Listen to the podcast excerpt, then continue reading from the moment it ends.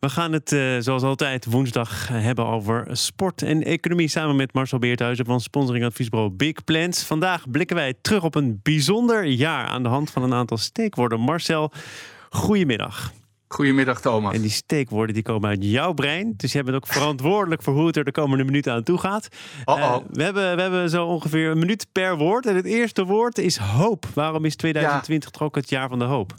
Ja, zo begonnen we en zo eindigden we. Thomas, ik heb onze eerste uitzending van dit jaar teruggeluisterd op 8 januari. Nou, we buitelden bijna over elkaar heen van wat voor een geweldig ja. jaar gaat dit worden. Al die evenementen die er op stapels uh, stonden. Ja, en toen kwam corona, alles werd anders. En, en ja, we hebben natuurlijk een ontzettend vreemd jaar gehad in, in, in, in, in de wereld van sport en economie. Maar nu is er gelukkig ook weer hoop door het vaccin. En er zijn ook onderzoekers die zeggen, ja, als we hier later op terugkijken, dan zal blijken dat die tijd veel sneller gaat in je brein dan, dan die daadwerkelijk gegaan is. Dus wat dat betreft hopen we natuurlijk dat, dat dit jaar ook snel vergeten wordt. Ja, en dat kan als we de versnelling er even op gooien. Dat is het tweede woord, hè? Versnelling. Ja, versnelling, wielrennen. Dat zag er natuurlijk heel lang naar uit dat het niet door zou gaan. En zeker voor die sport is sponsoring en televisierechten en het feit hè, dat ze geld van sponsors krijgen zo ontzettend belangrijk. Dus dat hebben ze allemaal samengebundeld in een hele korte periode. Het is geweldig dat het doorging. Maar versnelling staat ook voor het feit dat er heel veel nu ontwikkelingen zijn gekomen. die door corona sneller zijn ingevoerd en geaccepteerd. Hè. Dat hebben we natuurlijk in de hele samenleving gezien. Hè, denk maar aan Zoom of allerlei andere digitale manieren om, uh, om te vergaderen. Maar ook in tennis bijvoorbeeld, het digitale reserveringssysteem. zaten heel veel clubs en ook leden tegenaan te hikken. En dat is nu heel makkelijk ingevoerd. Gevoerd. En ook alle virtuele evenementen die gekomen zijn: hardlopen, wielrennen, fitness de groei van e-sports. Dus corona heeft ook voor die versnelling gezorgd. Dat ja, is, dat, is dat een versnelling die ook weer net zo makkelijk kan worden teruggedraaid als corona achter de rug is? Het vaccin doet wat het belooft. Dat mensen denken, ja, virtueel, het zal allemaal wel. Maar dat is niet waar ik mijn sport optimaal beleef. Nee, maar ik denk wel dat het voor heel veel manier, mensen uh, een manier uh, is geworden. En, en, dat ze ontdekt hebben dat je ook op een andere manier kunt sporten en bewegen. En dat dat het, het goede ervan is. Dus ik weet niet wat het nieuwe normaal wordt. Ik weet niet hoe die periode eruit gaat zien. Dat weet niemand. Maar ik denk niet meer dat we weer teruggaan naar zoals het was. Het derde woord, well, dat is uitzonderlijk als we het over sport hebben: structuur. Ja, structuur gaat ook over. Um, het feit dat niemand een antwoord had over deze periode. En, en dat bleek ook, hè, denk alleen maar aan het einde van de voetbalcompetitie. Wat een zootje werd dat. Hè. Iedereen buitelde over elkaar heen. Clubs, grote clubs gingen zeggen: we kunnen er beter mee stoppen.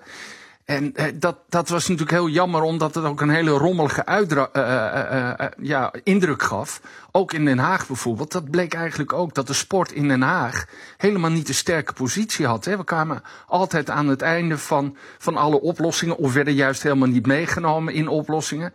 Terwijl we ontdekt hebben dat dat ja, sporten en bewegen en vitaliteit zo ontzettend belangrijk is. Voor vermaak, maar ook voor je eigen beleving en gezondheid. Um, ja, en, en uh, wat, wat er ook was, structuur, dat gaat ook over Easy Toys bijvoorbeeld, waar zo ontzettend lang tegen aangehikt werd. De sponsor. Dan las ik weer dat de KNVB dat uit handen heeft gegeven aan de reclamecodecommissie.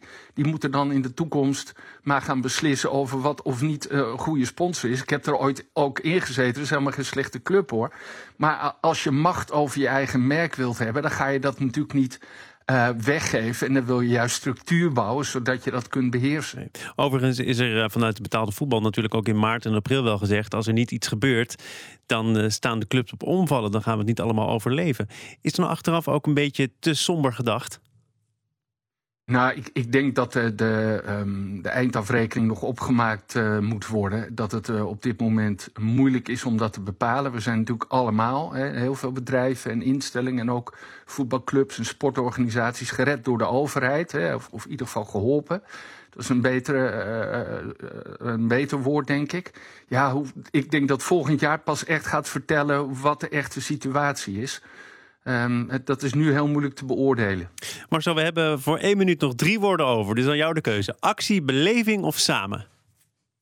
Nou, laten we dan maar met het meest positieve woord eindigen, samen. Uh, het feit dat heel veel mensen bij elkaar kwamen door sport. Uh, en actie zit ook in, want dat gebruikt dan ook maar meteen het feit dat er veel activisme was, maar mensen opstonden en bekende sporters opstonden.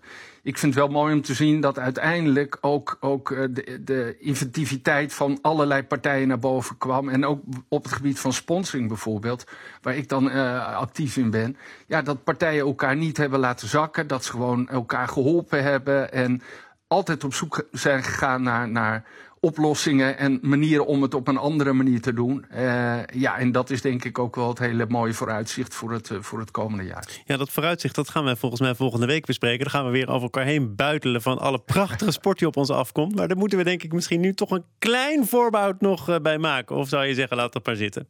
2021 nee, wordt nee, geweldig. Ja, we gaan natuurlijk vol energie naar het nieuwe jaar. Maar, maar wel inderdaad met een, een, een toekomst die nog onzekerder is dan die ooit geweest is. Marcel, de toekomst is sowieso dat we elkaar, denk ik, volgende week woensdag wel zullen spreken. Uh, goed uh, uiteinde en tot volgende week. Marcel Beerthuizen.